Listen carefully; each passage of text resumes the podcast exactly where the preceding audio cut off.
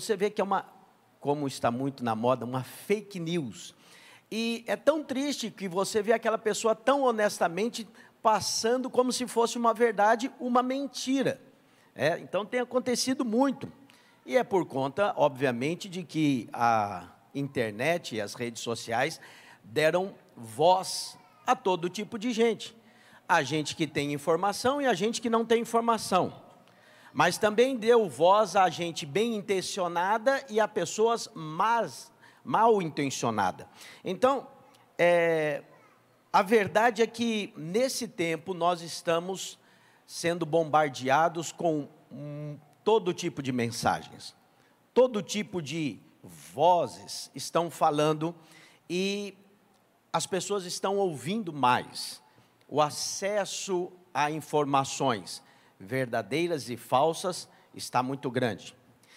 É, então é necessário que você seja trazido à razão e à coerência e você avalie aquilo que você tem recebido, quem fala na sua vida, quem realmente determina os seus valores, qual é o parâmetro para você definir verdade ou mentira. Essas coisas não são fáceis de responder. Parece simples. Quando é, como eu citei agora, uma é, uma mentira, uma fake news gritante, aí é mais fácil, a maior parte das pessoas percebem, ainda que alguns não percebam. Mas é, há mentiras que são sutis, há mentiras que elas, elas vêm envelopada com uma aparência de verdade, elas vêm encapada com algo que parece bom, mas é, de fato, uma completa mentira. Então, pastor, quem é que define verdade ou mentira? Essa é uma questão muito interessante nos nossos dias. Está sendo muito discutido isso. Quem define o que é verdade? Quem tem o poder de definir o que é verdade, o que é mentira. O que tem levado muitas pessoas a, a, afirmarem a verdade é relativa. O que é verdade para você não é verdade para o outro, e assim sucessivamente. E eu concordo que algumas coisas são relativas mesmo, mas não é tudo. Existem coisas que são absolutas. Então, vou te dar um exemplo. É, o que é relativo? As pessoas gostam de falar muito sobre beleza, já viu isso? Se tem uma coisa que faz sucesso na rede social, é uma mulher bonita se mostrando. Então vai ter muitos seguidores e eles falam sobre beleza. Mas alguém vai ter uma opinião diferente. Alguém vai dizer é muito bonito e outro vai dizer não é tão bonito assim. E alguém vai dizer é feio. Isso é relativo. Quem está entendendo, diga amém. É sua opinião. Um acha bonito e o outro acha feio. Mas existem coisas que não são relativas, são absolutas. E relativizar o que é absoluto é uma grande tolice. Algumas coisas são tão discrepantes que pessoas sem Deus podem ver pessoas relativizando coisas absolutas e, e realmente eles acham um absurdo, mesmo não tendo revelação espiritual.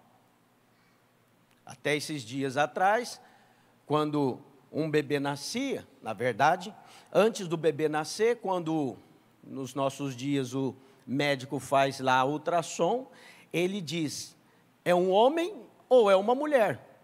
E isso para a maioria das pessoas é muito claro. Mas agora para muitos não é assim. Não, não é. Isso não é.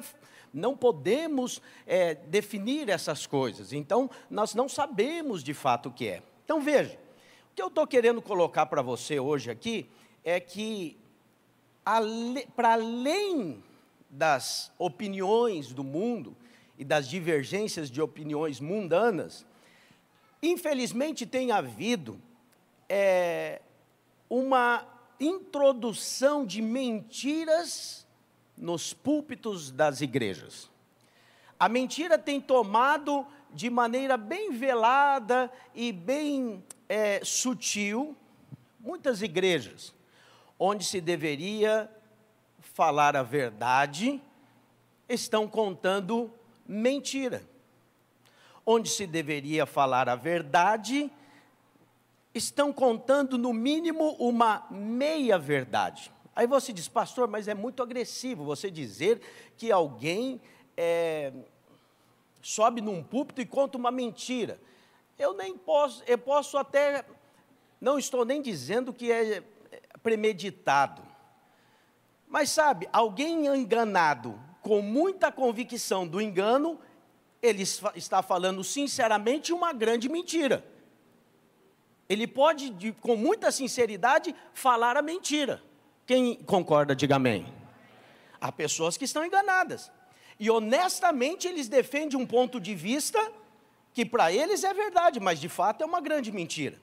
Então, hoje eu quero compartilhar com você sobre cinco verdades do Calvário. Aí você vai dizer: ah, pastor, mas como que nós podemos saber então que é verdade? Você tem a verdade.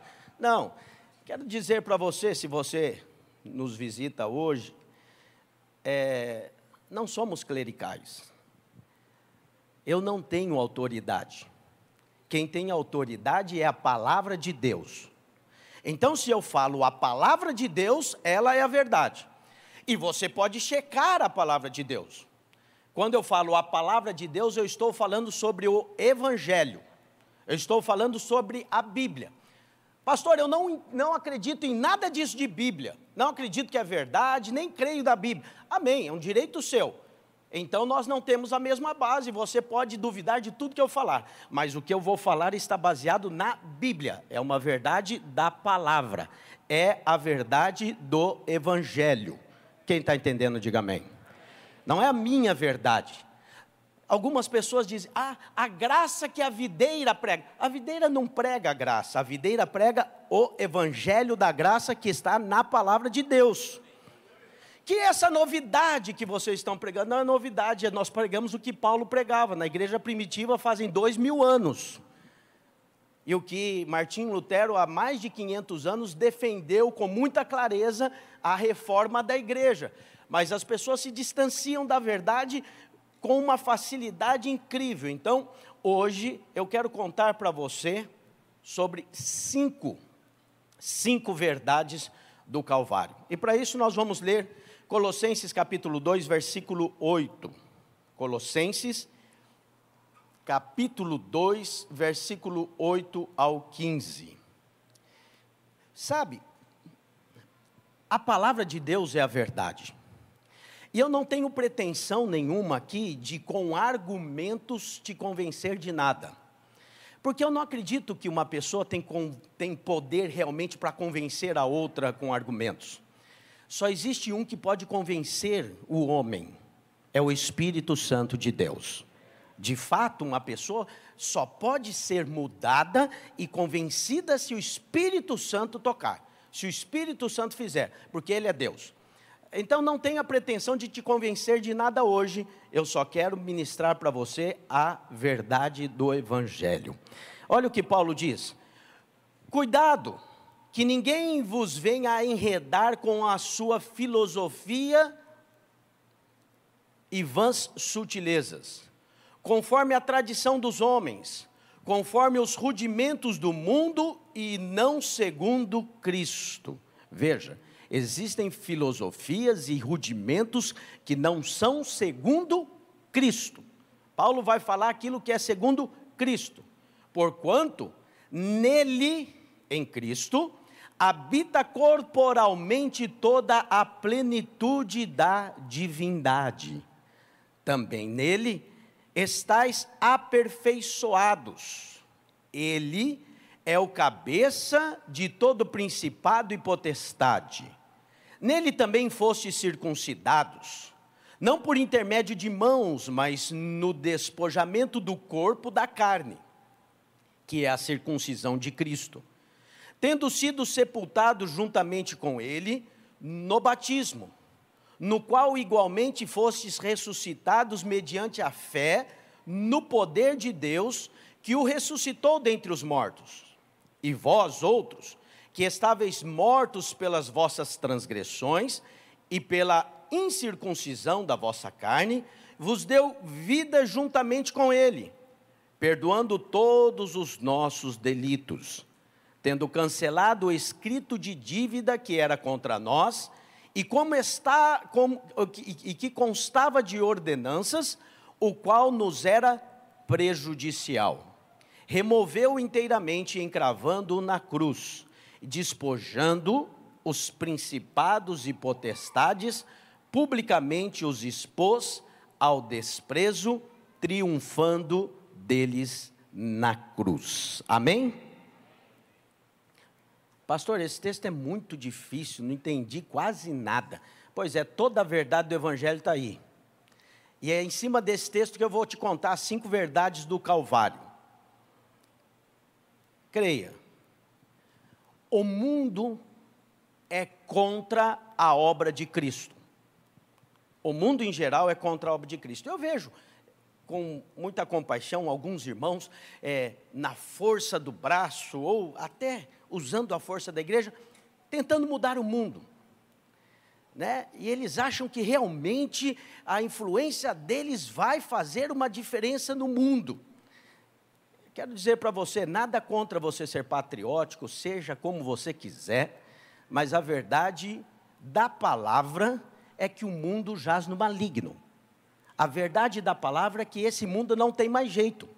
Eu não estou falando que esse mundo vai piorar, não, é que alguns, alguns são catastrofistas e eu, eu não creio nisso. Eu, eu creio que em relação à tecnologia, a alimento, a suprimento, esse mundo vai até melhorar, tem melhorado a circunstância, você for a, é, é, estudar história e você for analisar o homem como vivia 150 anos atrás e como ele vive hoje, nas circunstâncias que vive hoje, até em questão é, é, do respeito mútuo às leis, melhorou muito e vai melhorar nesse aspecto.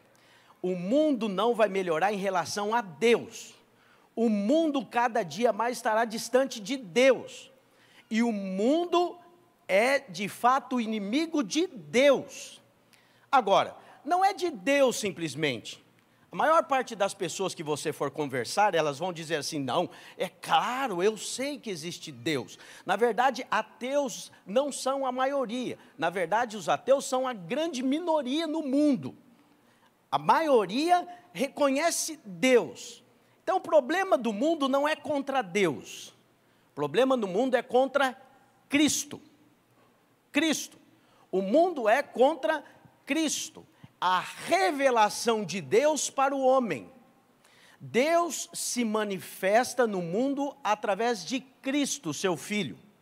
E então, crer em Cristo é que é o problema. Reconhecer que Cristo é o Salvador é a questão. E o diabo sempre vai trabalhar para enfraquecer essa verdade. A verdade de Deus para os homens é Cristo, mas o diabo sempre vai tentar desacreditar Cristo. E ele faz isso de muitas formas. Ele faz tirando Cristo da equação, mas ele faz também dentro da igreja, tirando o poder da cruz de Cristo, fazendo com que alguns pensem que a cruz é só um símbolo, sem, sem poder, só uma questão histórica. Alguns dizem, Cristo foi um grande mestre. Veja, esses dias eu vi um vídeo, já havia é, ouvido essa afirmação, mas achei muito interessante um estudioso fazendo essa afirmação. Ele é um teólogo e ele diz: Nenhum homem em sã consciência afirmou ser Deus. Não nenhum homem em sã consciência afirmou que ele era Deus. Só Jesus fez isso. Só Jesus fez. Agora, ele diz: então você, nós temos três opções a respeito de Jesus. Ou ele era um mentiroso, ou ele era um lunático, ou ele era Deus de verdade. E essas três opções, elas são é, por si só excludentes. Se você crê em uma, você não pode crer na outra. Então, se Jesus é mentiroso, então eu não posso concordar que ele seja um grande mestre. Quem concorda, diga amém. Se Jesus estava mentindo quando ele disse que era Deus, então ele não pode ser um bom mestre, alguém muito sábio. Mas também ele não pode ser um bom mestre se ele não estivesse mentindo, mas com toda sinceridade fosse um lunático. Ele não era Deus de verdade, mas ele imaginava que era um translocado, que tinha alguns seguidores, como você vê por aí hoje em dia. Então veja, então se Jesus era um lunático, ele também automaticamente não era mentiroso, mas também não era Deus. E ele não era um bom mestre. Quem concorda, diga amém. Não há como ser um bom mestre sendo um lunático. Então, se ele não era mentiroso e se ele não era um lunático, Jesus é Deus. Então, não caia nessa conversa de que, ah, eu gosto de Jesus, mas não acredito que Ele é Deus, porque essa é uma maneira que o diabo tem usado para enfraquecer a cruz de Cristo, para enfraquecer o poder do Evangelho. Hoje eu vim aqui para dizer para você: Jesus Cristo é Deus. Sabe qual é a questão? Durante todo o tempo, desde a época de Paulo, os cristãos foram assediados com mentiras.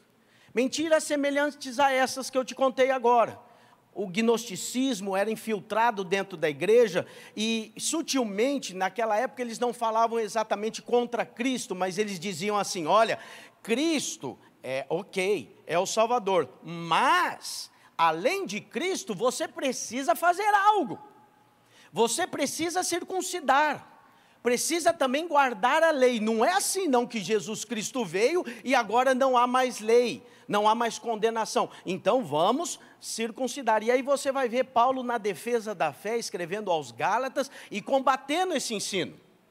O apóstolo Paulo combateu muito mais o ensino equivocado do que o comportamento errado.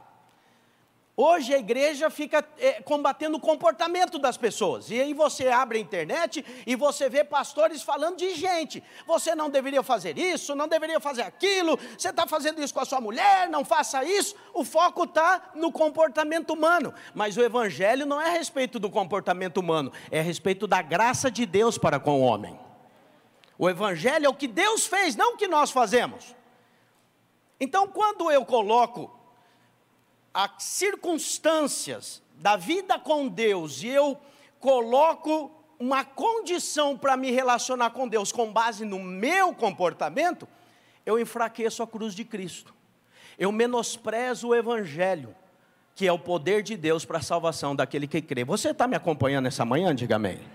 Está. Então, veja, é importante que você entenda que hoje nós sofremos com esse mesmo tipo de problema.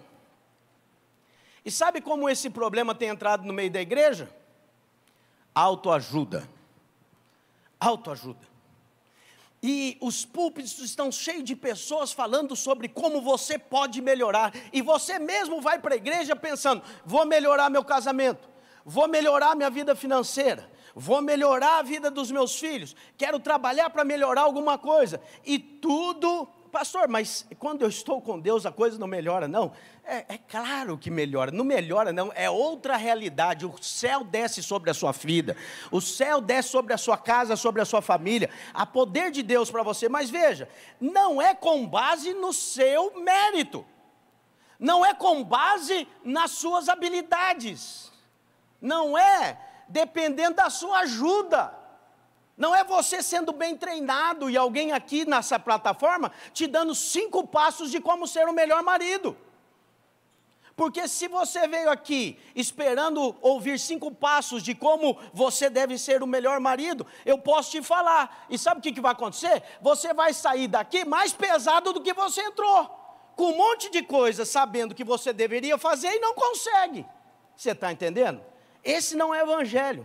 Jesus disse: Aprendei de mim, que sou manso e humilde de coração, e o meu jugo é suave e o meu fardo é leve. Quando você recebe de Cristo, o seu fardo fica leve, não fica mais pesado. Não são mais exigências que são colocadas sobre você, como a religião faz. Eu sei que às vezes, para você que nos visita, quando eu falo de religião, talvez fica bagunçada a sua cabeça. O que, que esse pastor está falando? Eu estou achando que eu estou entrando numa religião? Então já vou te avisar: aqui não tem religião. O que nós temos aqui é relacionamento.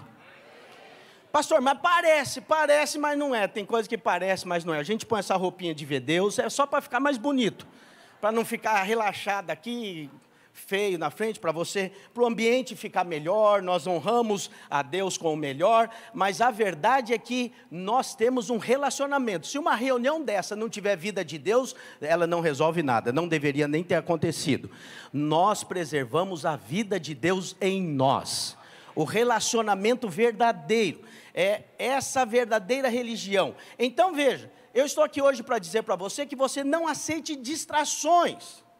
O Evangelho não é uma mensagem de autoaprimoramento, daquilo que eu consigo fazer para melhorar. Então, abra mão disso. Eu vou te falar cinco verdades do Evangelho, nenhuma delas tem a ver com o que você pode fazer. Eu vou falar de cinco verdades do Calvário, nenhuma delas tem alguma exigência para que você tenha algum tipo de atitude. Porque não é a seu respeito. O Evangelho não é a respeito de você. Sabe onde é que você entra no Evangelho? Sabe onde o homem é incluído no Evangelho? É só na parte que ele é salvo. Mais nada, todo o resto é obra divina. Eu preciso fazer o que, pastor? Só crer, só acreditar. Por isso que a Bíblia diz: é, é, pela graça sois salvos por meio da fé. Isso não vem de vós, é dom de Deus. Não vem de obras, para que ninguém tenha glória. Não é obra sua. Então basta crer no poder de Deus.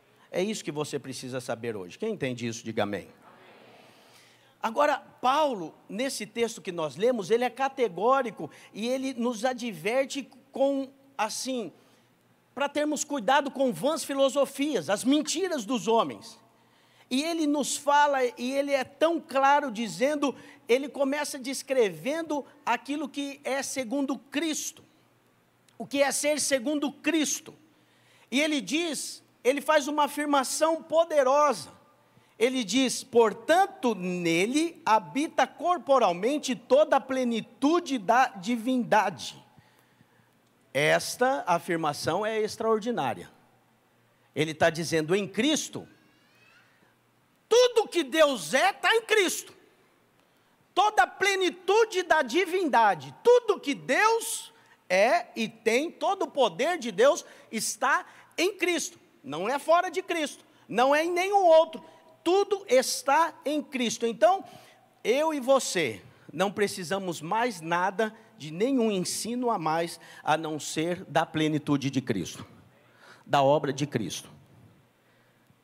Nenhum ser criado realmente pode ter a plenitude do Senhor, mas em Cristo habita toda a plenitude de Deus. Nenhum ser criado consegue realmente ter plenitude de Deus, ainda que o ser humano foi criado à imagem e semelhança dele. É imagem e semelhança, mas não é Deus. Mas a respeito de Cristo, Paulo diz: tudo de Deus está nele. Deus está plenamente em Cristo. Então, a primeira verdade do Calvário que eu quero te falar e te mostrar nesse texto está no versículo 11. Põe o versículo 11, por favor. E eu quero te afirmar: a transformação não é pelo seu esforço. Diga comigo: a transformação não é pelo meu esforço.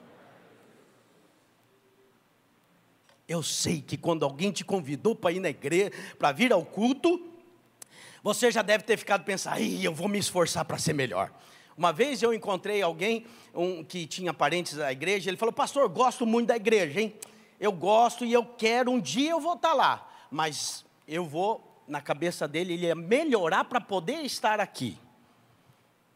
E no caso dele era a cerveja, ele falou, vou parar, depois eu venho. Eu falei, não, não, não se você ficar, você conseguir ficar 100% lá, fica lá mesmo, porque você já deu conta. Aqui é para quem não consegue.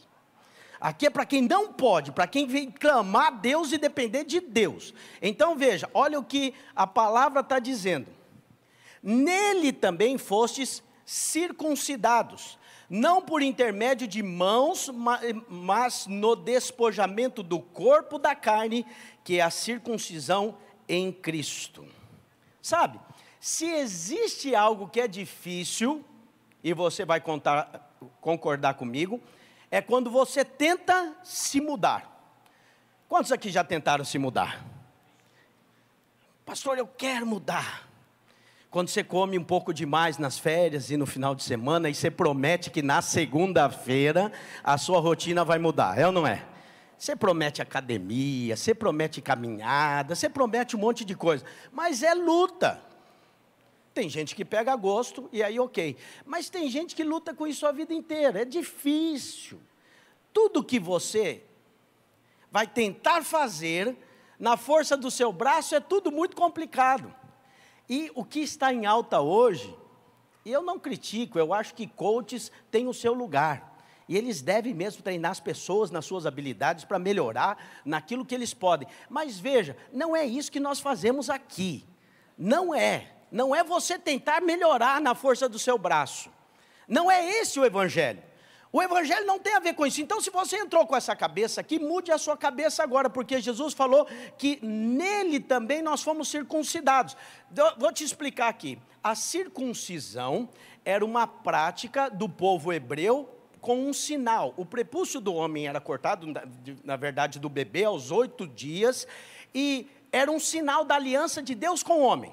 E todos os judeus até hoje são circuncidados. Mas aqueles que não eram judeus, qual era a proposta que eles estavam fazendo?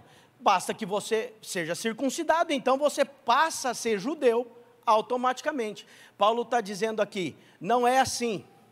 Não é a circuncisão por intermédio de mãos, porque para um judeu, a, a, basta que acontecesse a circuncisão natural, ele se tornava um filho de Deus, um judeu. E Paulo diz: não é por meio de mãos, mas pelo despojamento do corpo e da carne, que é a circuncisão em Cristo. Sabe o que, que ele está dizendo?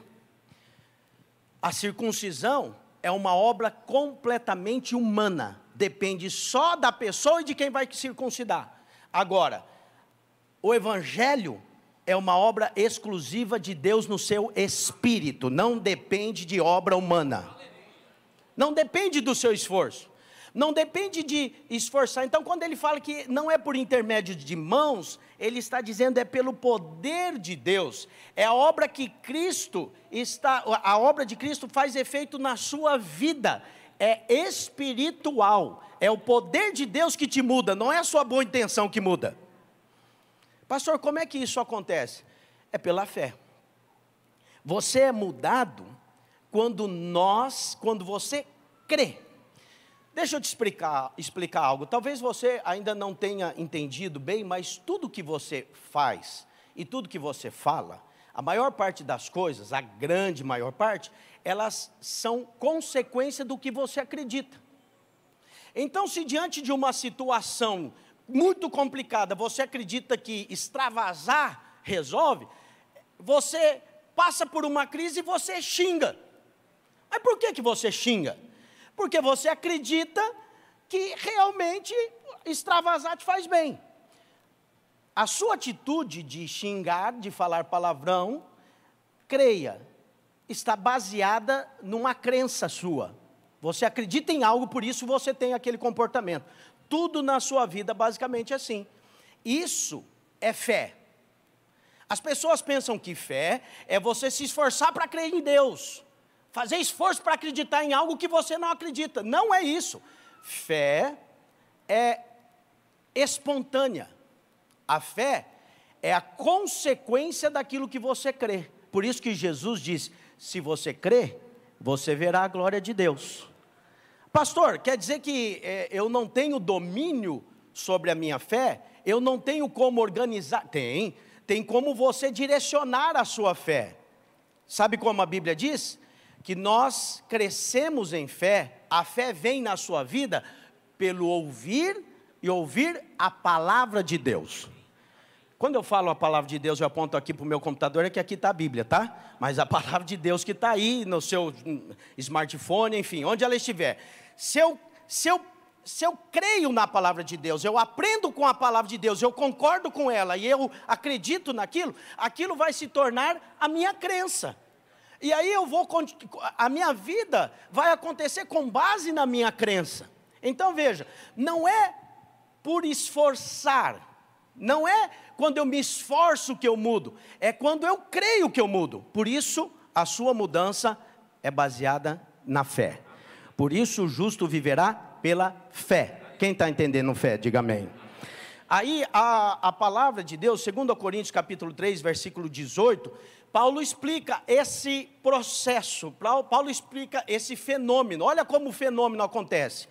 E todos nós, com o rosto desvendado, rosto desvendado no original é sem véu, sem nada para atrapalhar você de ver. Com o rosto desvendado, contemplando como por espelho a glória do Senhor, somos transformados de glória em glória na sua própria imagem como pelo Senhor o Espírito. Amém? Só explicar para você, quando você fala amém, você está concordando, não é comigo não, é com a palavra. Sabe o que, a Bíblia está dizendo? Ela está dizendo que você não é transformado quando você se esforça. Você é transformado quando você enxerga. Existe algo que dá menos trabalho de você fazer do que olhar? Quem lembra daquele Stephen, Stephen Hawking? Vocês lembram? Aquele físico. É um físico que no fim da, ele já morreu, no fim da, da vida dele ele foi definhando, ele tinha uma doença, e ele foi definhando tanto que ele só olhava. E ele, e ele tinha lá a tecnologia muito avançada para ele passar os ensinos dele. Mas ele, ele olhava. Ele não podia andar, ele não podia falar, ele não podia correr, nada. Mas olhar ele podia. É o que de mais simples de, com menos esforço, uma pessoa pode fazer, olhando. É assim que a Bíblia diz que você é transformado. Sem esforço, só olhando. Que é isso, pastor? Você veio, eu vim aqui hoje para entender que eu não tenho que fazer esforço nenhum. Pois é, é assim que você vai ser transformado. Você está tentando do outro jeito, mas ah, concorda comigo, não está dando certo. Está dando muito certo. Hora, que, tem hora que você consegue, mas você não consegue o tempo inteiro. Tem hora que você fica um bom marido, mas não dura muito. Pergunta para sua esposa que ela vai falar. É só aquele momento realmente mais romântico. Daqui a pouco, como dizem, você cai na real. E aí, aí o negócio degringola. Mas a Bíblia diz que você é transformado quando você olha. Pastor, como? Eu não entendo isso. Não é simplesmente olhar, é contemplar é uma transformação que acontece quando você olha e admira. Sabe o que acontece conosco? Nós copiamos naturalmente quem nós admiramos. Quando você olha muitas vezes uma pessoa que você admira, você vai pegando o jeito da pessoa, vai ou não vai? Você vai falando igual, você vai.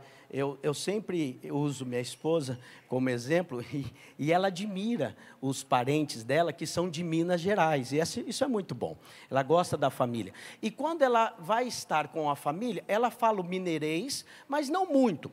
Mas quando ela vai passar as férias, tá rindo, né, Taufik? Acontece isso quando você vai ver a sua família também.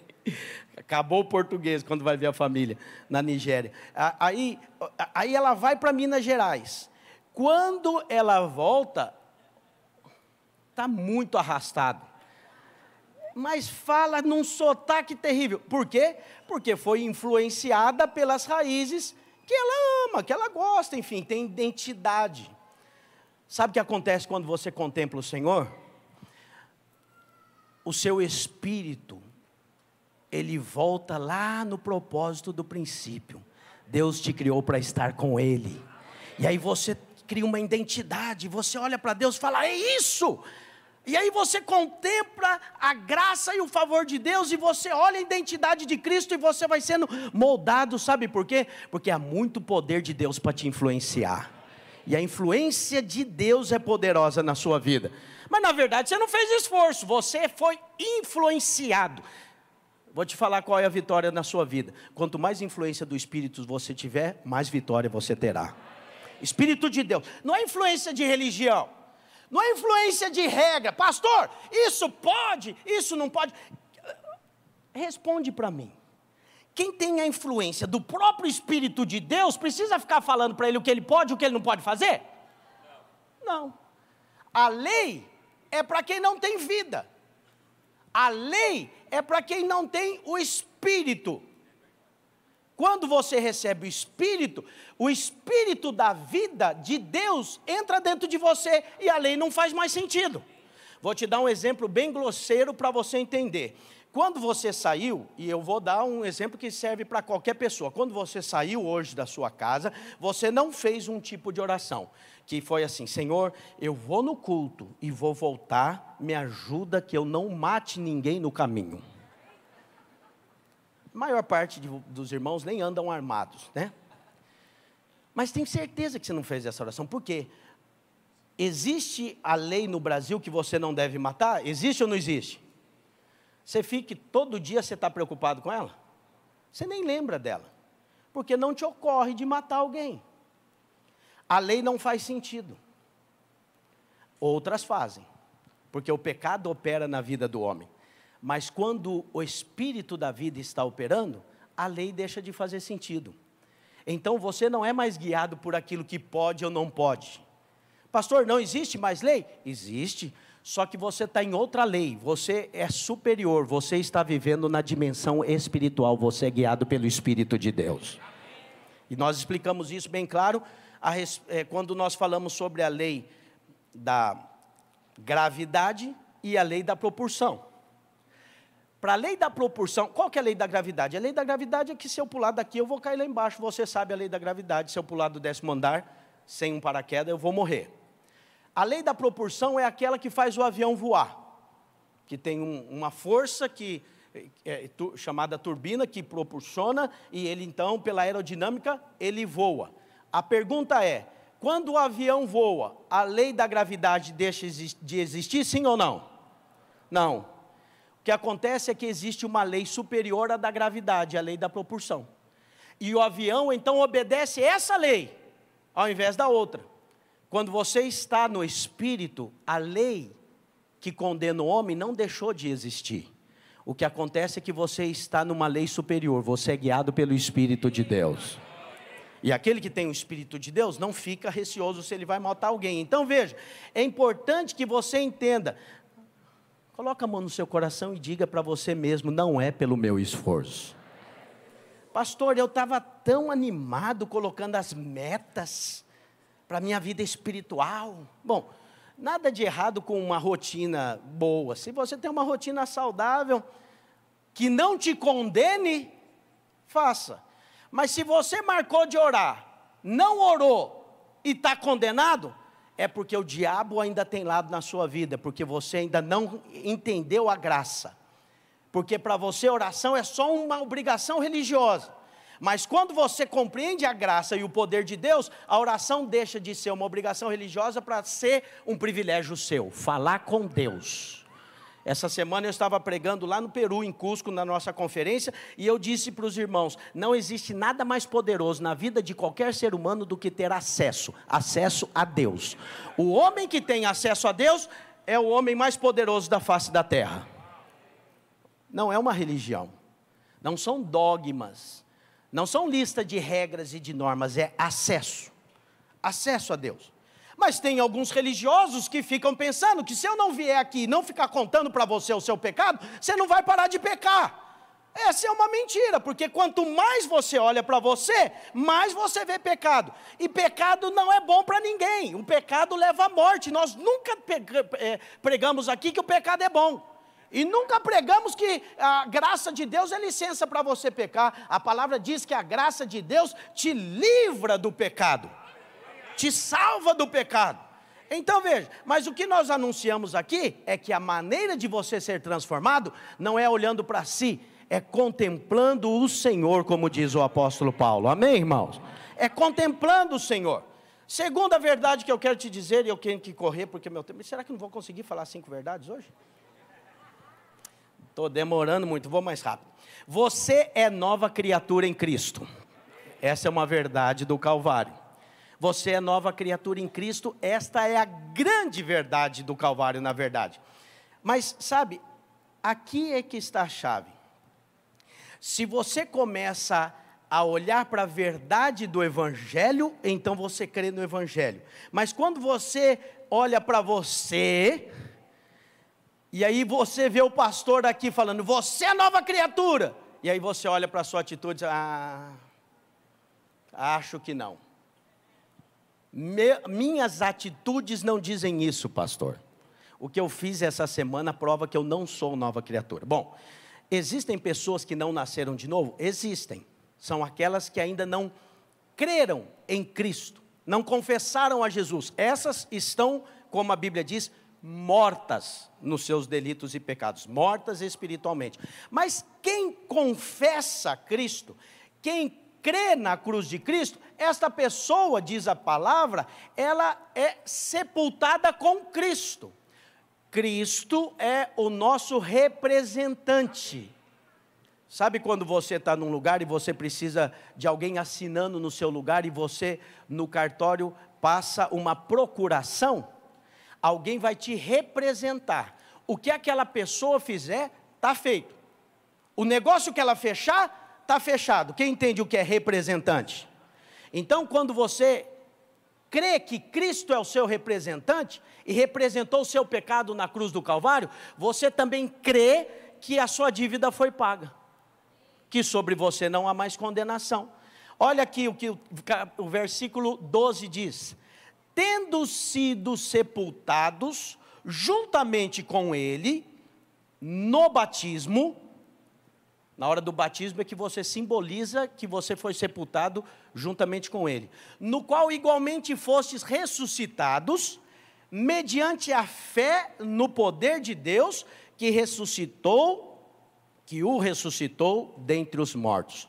Como é que isso acontece? Mediante a fé no poder de Deus. Pastor, como é que eu entendo isso? Como é que eu posso acreditar? Você precisa crer que o seu pecado foi colocado em Cristo, na cruz do Calvário, e ele pagou como seu representante, o sangue dele foi derramado, ele foi punido no seu lugar porque Deus é amor, mas Deus é justiça também. Quem concorda? Então, as pessoas que gostam de falar mal do que nós pregamos e da igreja videira, eles falam assim: vocês só pregam o amor de Deus e o Deus justo, e a justiça de Deus. Pois é, a justiça de Deus foi completada na cruz de Cristo. Porque se Deus não fosse justo, ele simplesmente podia revogar o seu pecado, ele podia fazer vista grossa, ele podia dizer pecou, mas ah, vamos relevar. Mas Deus não releva pecado, Deus é perfeito. E a Bíblia diz que o salário do pecado é a morte, e o homem pecou e tem que morrer, alguém vai morrer. Mas o Evangelho diz que você não precisa morrer mais, porque o Filho de Deus morreu no seu lugar. Esse é o Evangelho. Então, se o Filho de Deus morreu no meu lugar, eu não morro mais. É que Paulo está dizendo: eu passei da morte para a vida. Agora, juntamente com ele, eu, ele, ele me representou, ele morreu. Eu não morri, mas eu fui representado por ele. Eu morri com ele. Aí, quando eu ressuscito, pela fé, a Bíblia diz, eu ressuscito com ele também. Então ele ressuscitou e nós ressuscitamos. Há poder no nome dele, e ele diz: Todo poder me foi dado no céu e na terra, eis vos dou autoridade. E aí você tem poder, mas tudo é por meio de fé. Quem entende isso, diga amém. Então veja, é importante que você entenda que é fé. Talvez você diga assim, pastor, eu estou ouvindo essa palavra, mas parece uma grande hipocrisia eu saio daqui falando assim: nasci de novo, sou nova criatura, mas saio lá fora e eu peco.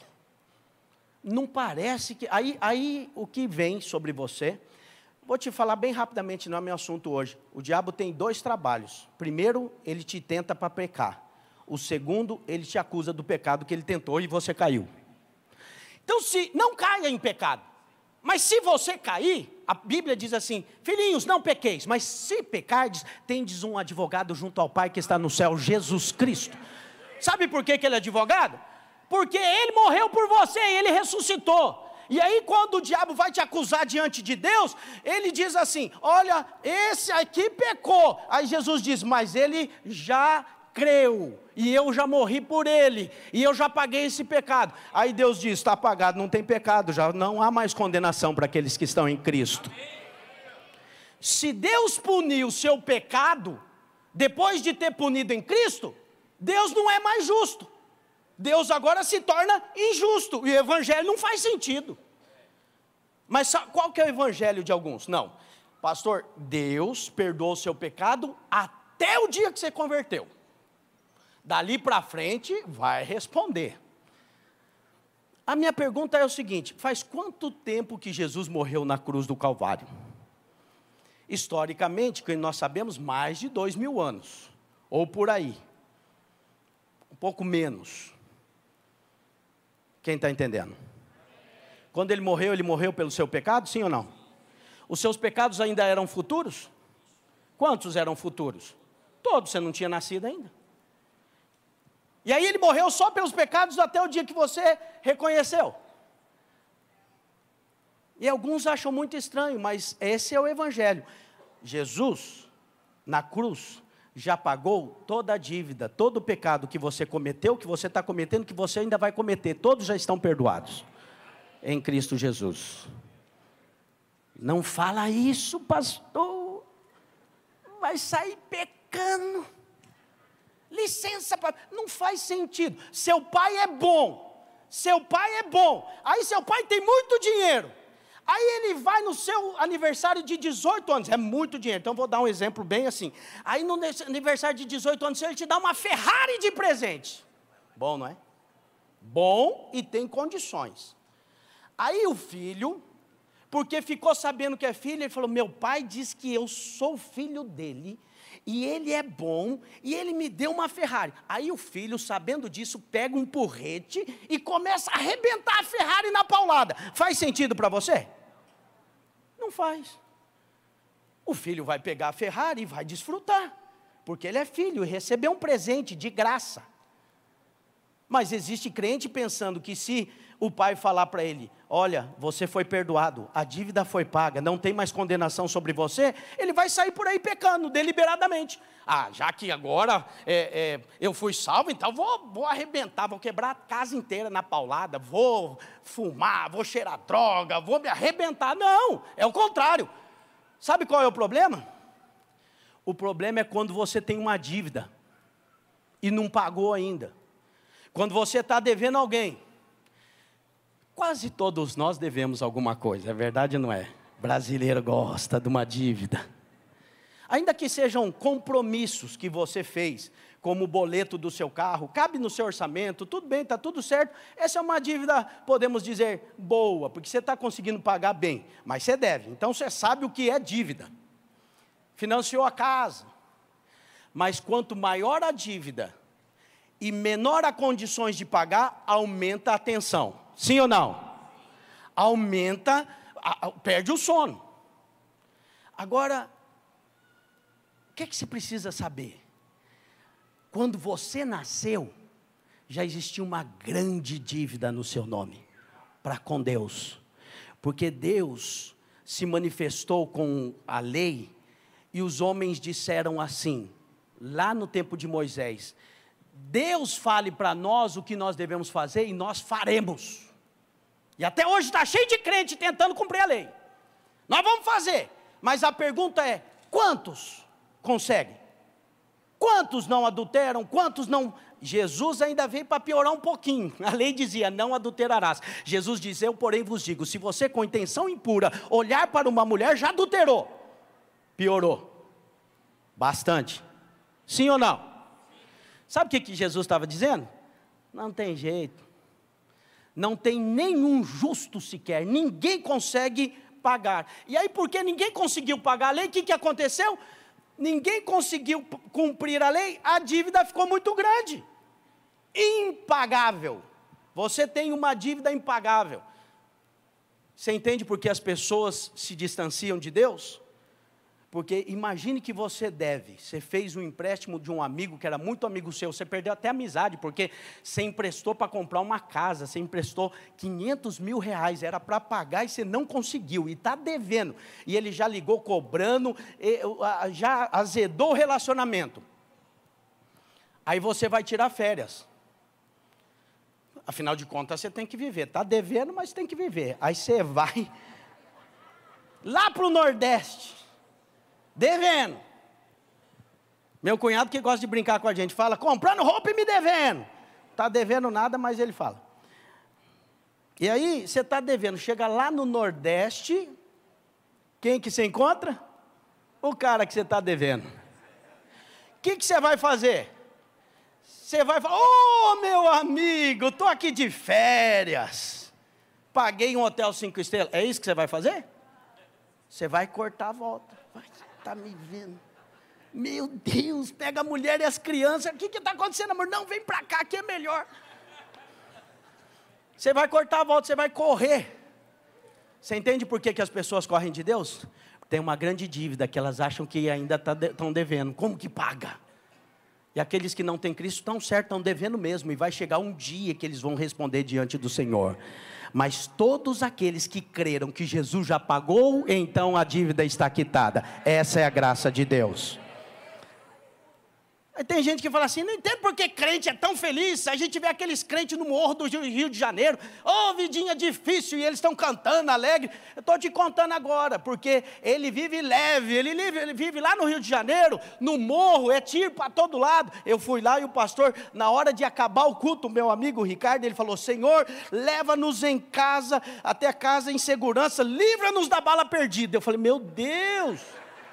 Não corei lá em Cuiabá para livrar da bala perdida. Aqui no Rio de Janeiro, então ele mora lá no morro, no meio da bala perdida, só que ele mora feliz. Sabe por quê? Porque ele sabe a dívida dele está paga, ele não deve mais nada. Está paga em Cristo. Você entendeu? Essa é a verdade do Evangelho. Mas para quantos você foi perdoado? Colossenses capítulo 2, versículo 13. E a vós outros, que estáveis mortos pelas vossas transgressões e pela incircuncisão da vossa carne, vos deu vida juntamente com ele, perdoando todos os vossos delitos. Diga, ele perdoou todos os meus pecados. Veja, Paulo não está dizendo que ele perdoou alguns. Você precisa saber que o perdão de Deus, o Senhor é gratuito, Ele é generoso, Ele quer tirar toda a culpa da sua vida, Ele quer arrancar a culpa de você. E quando você vive na. Algumas pessoas pensam assim, pastor, o meu pecado entristece a Deus. Vou te contar o que entristece a Deus o que entristece a Deus é você não crer no perdão.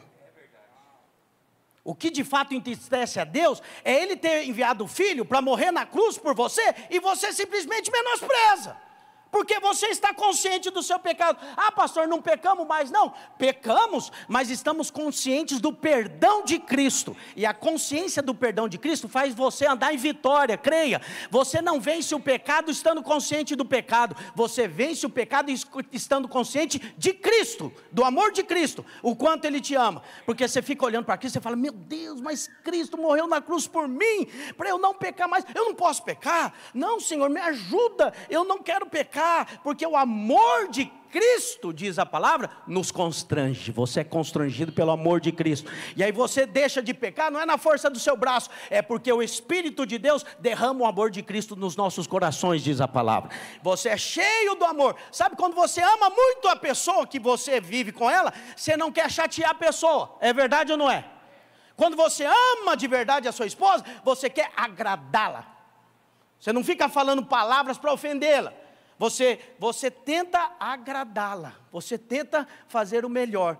Então veja, aqueles que nascem de novo, eles não nascem de novo e agora têm o Espírito de Cristo para pecar, não. Eles precisam saber que são amados, e quanto mais são amados e mais perdoados, menos eles querem pecar, porque eles sabem a vida com Cristo é muito melhor do que a vida no pecado.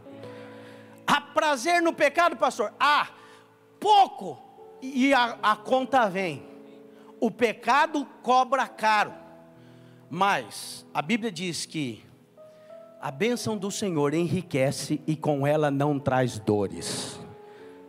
Não, quando você é abençoado por Deus, você não fica recebendo consequência de obras mortas, não. A consequência na sua vida, sabe o que é? É a obra do Espírito. São consequências boas.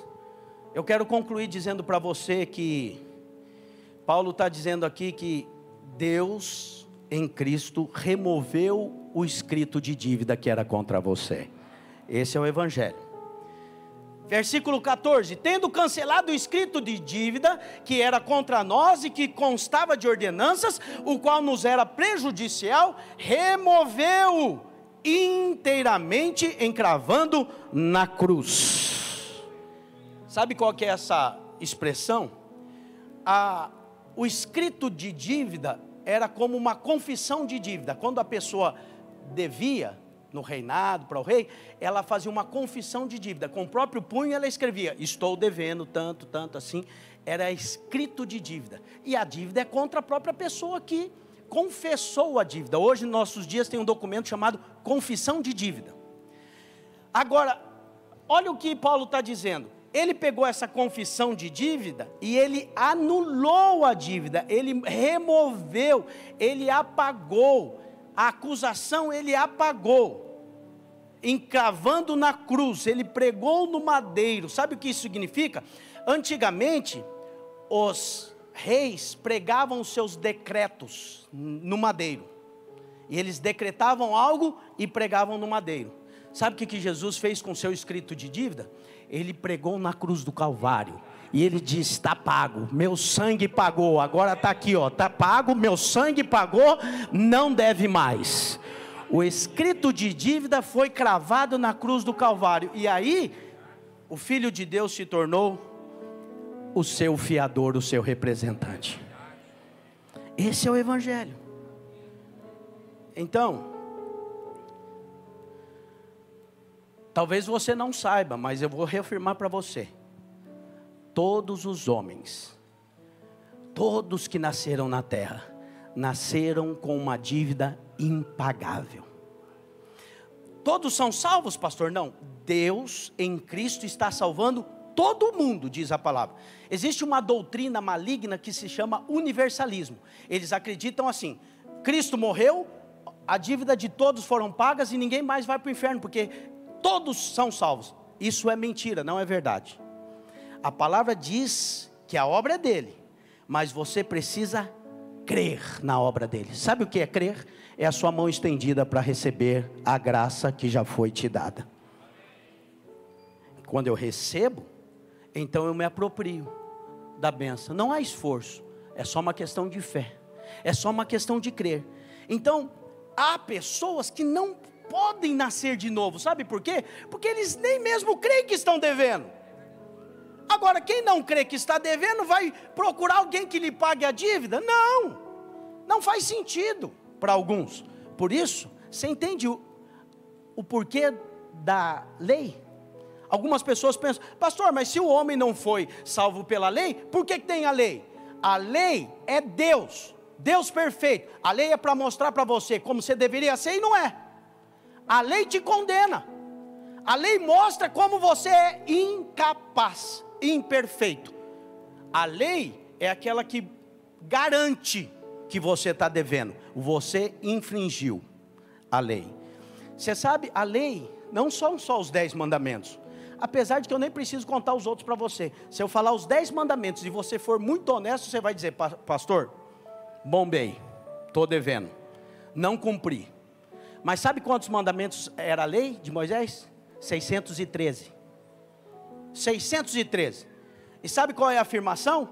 Não há um justo sequer. Ninguém cumpriu a lei. Só Cristo cumpriu.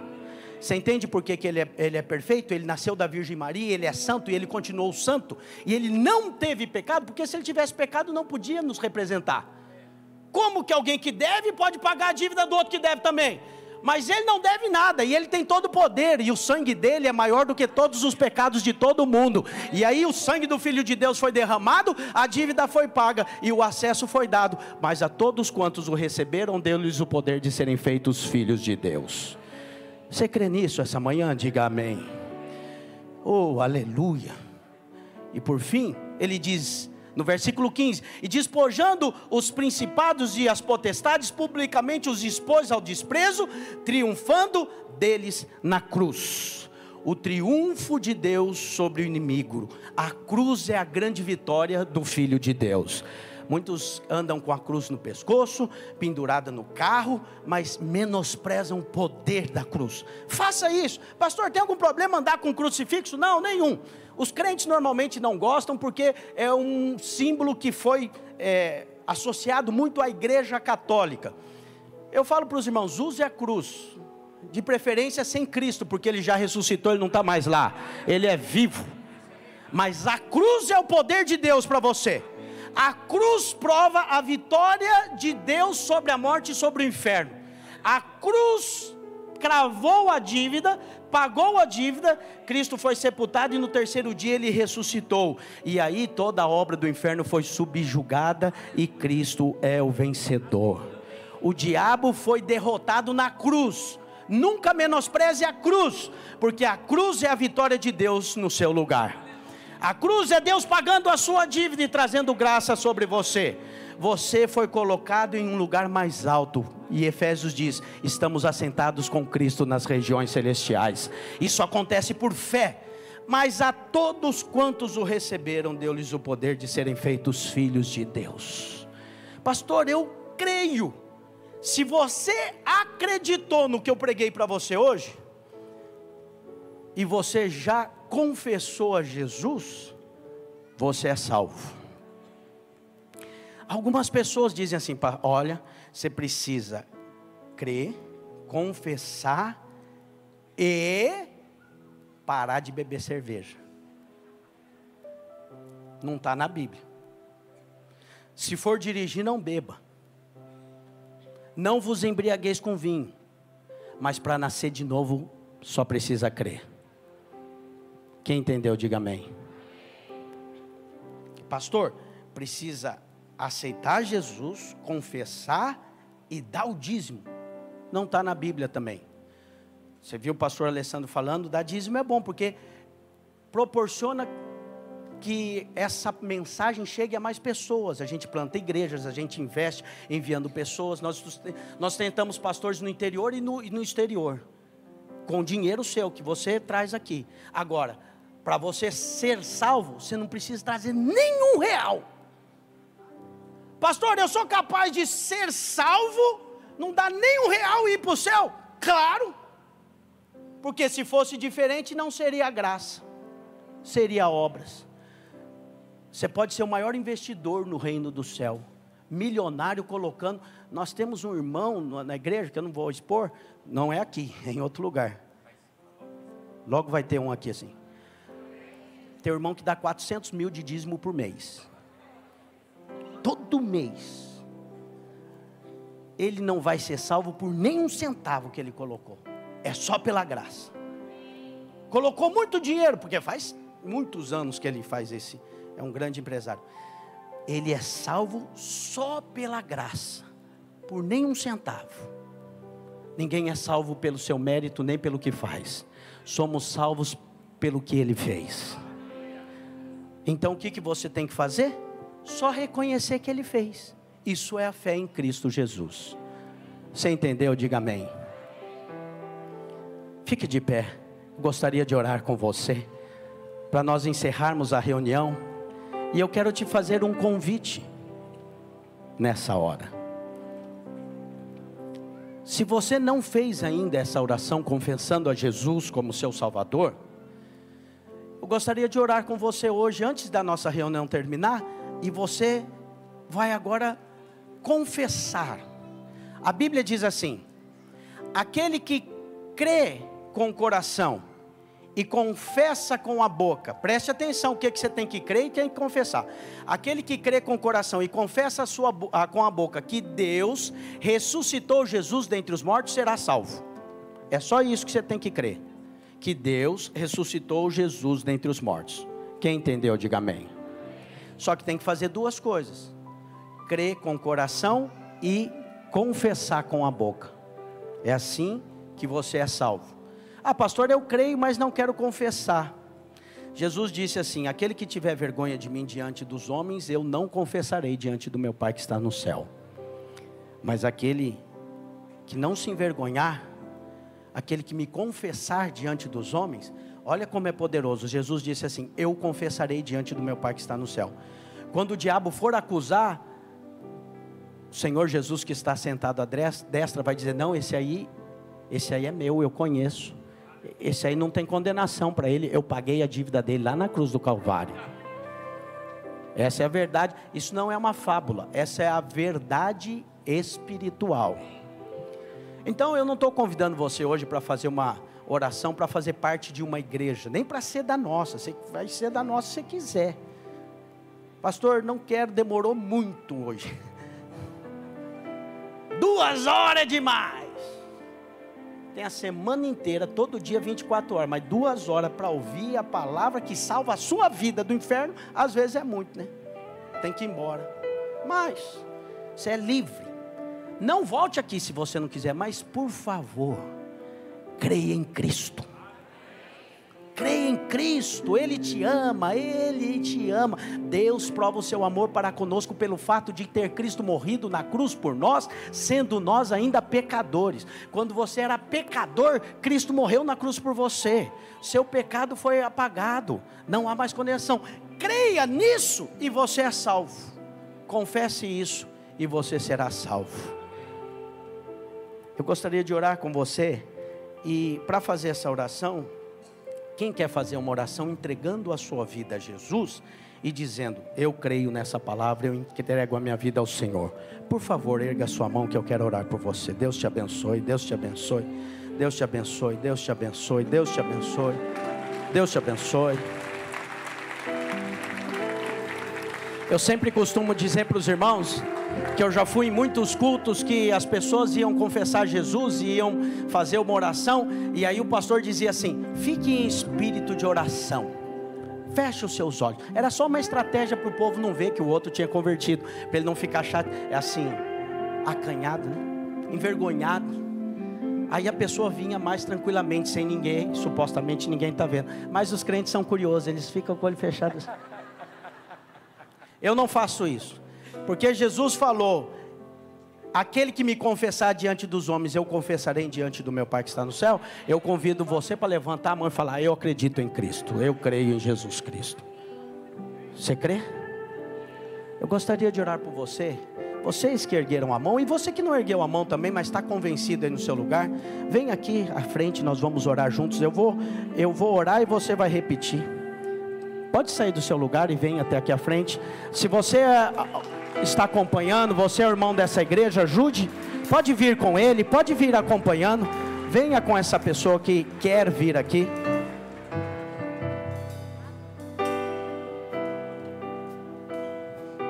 Às vezes ele não está com muita coragem de vir, você fazendo companhia, ele vem. Não força, não. Não é por força nem por violência, diz a palavra, é pelo Espírito Santo de Deus. Se você crê, então tudo é possível ao que crê. Basta crer. Quantos podem crer? Você crê? Amém? Você crê? Amém. Então vou fazer uma oração. É só para te ajudar. A sua oração não tem regra. Você fala o que você quer para Deus. Tem que ter sinceridade. Mas hoje eu vou ajudar você a falar a palavra que você deve falar para você entregar sua vida a Jesus e você, eu falo e você repete. Só que tem que ser em voz alta, tá bom? Fale simplesmente. Fale, porque a Bíblia diz: crer com o coração e confessar com a boca. Se você quiser, você pode fechar os olhos.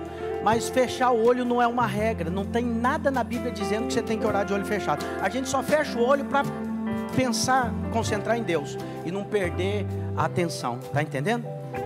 Então, se você quiser, pode fechar os seus olhos, pense em Deus. Pensa no amor de Cristo por você, que o Espírito de Deus vai encher você agora do amor de Deus, e você vai saber: Deus te ama, Deus te ama. E você vai orar comigo assim: diga, Senhor Jesus, esta manhã eu ouvi esta palavra, e eu acreditei, e eu acreditei no teu amor, e eu acreditei na tua graça, e eu acredito que o Senhor morreu na cruz do Calvário, pagou a minha dívida e que ressuscitou ao terceiro dia. Eu acredito nesta verdade. Eu creio que o Senhor pagou a minha dívida e o meu pecado já foi perdoado. Foi paga a dívida. O teu sangue foi derramado. E hoje eu aceito esse sacrifício. E eu reconheço que Jesus Cristo, nascido da Virgem Maria, o Filho do Homem, Filho de Deus, é o meu Salvador, e eu recebo esta salvação pela fé em nome de Jesus. Quem creu? Você creu? Você agora é nova criatura. Crê nisso? Nova criatura. As coisas velhas já passaram. Tem que crer. E aí você vai dizer assim, pastor, não senti. Não é porque você sente, é porque você acredita. Precisa sentir. Tem pessoas que andam pelo que sentem, nós andamos pelo que nós cremos. Então eu creio que é assim. A Bíblia diz que se eu confessei, eu nasci de novo, então eu nasci de novo. Não há mais condenação sobre você. Quem entende isso? Você ganhou uma nova família que vai te ajudar, que vai te acompanhar, vai abraçar você. E eu gostaria que você olhasse para lá e que os irmãos viessem te abraçar. Olha a sua nova família aí. Essa é a sua nova família em Cristo Jesus. Venha, sai do seu lugar, dê um abraço nesse irmão. Você é bem-vindo na família de Cristo. Seja bem-vindo.